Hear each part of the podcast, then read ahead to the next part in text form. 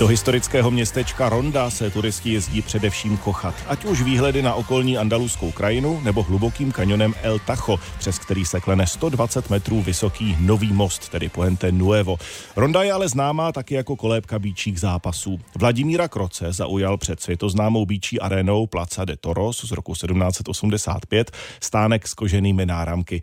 Když ovšem řemeslník viděl jeho zápěstí, rozesmál se, že všechny jeho výrobky budou Vladimírovi malé a že mu tedy musí zhodnotit zhotovit náramek na míru.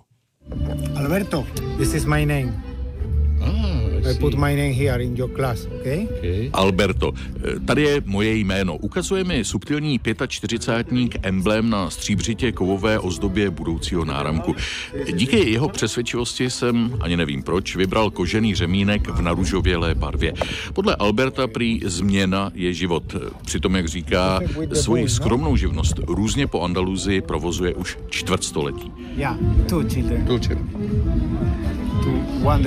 Rozpačitě na moji zvídavou otázku přitakává. Ano, je ženatý a má dvě děti, ale krčí rameny, protože teď si s manželkou prý moc nerozumí a nežijí spolu. Vale. Sleduje jeho hbité prsty, jak odměřují délku koženého řemínku a zručně navlékají už připravené kovové ozdoby. Jak říká, vyrobit jeden takový náramek mu trvá ani ne pět minut. Čekáme, než zaschne lepidlo, prý to bude za minutku, za dvě. Doléhá k nám hudební produkce nedalekého Baskera. Nedokážu si hned vybavit, co to je za notoricky známou melodii a ptám se, jestli je to typická španělská píseň. Typical music in Romania. Really? He, he is, uh, he born in Romania. Alberto se znovu spontánně rozesměje. Kde pak? Možná v Rumunsku. Ten chlap je Rumun, ale jo, nehraje špatně. Měl se být dopoledne, to tady hrál výborný houslista, to bylo něco jiného. Pochvaluje si, že biznis jde teď nebývale dobře. Povídáme si na konci září a podle Alberta přijíždí do Rondy stále hodně turistů. Takže chceš býka, ujišťuje se, potvrzuje a ptám se, jestli si vybavuji správně, že je to emblém Andaluzie. Tady jsme se asi trochu ztratili v překladu. Albertova angličtina není o nic lepší než moje španělština. Andaluzie má ve skutečnosti ve znaku dva lvy mezi Herkulovými sloupy, které symbolizují Gibraltarský průliv.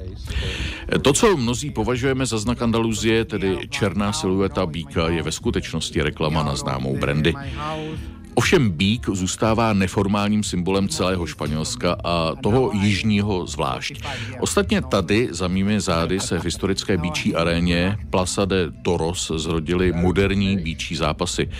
Prvním toreadorem, který stanul vůči bíkovi v aréně bez koně, byl Francisco Romero, kterému je připisován vynález mulety. Jeho vnuk Pedro Romero stanul v čele první oficiální školy toreadorského umění, ale to bylo v nedaleké Sevě.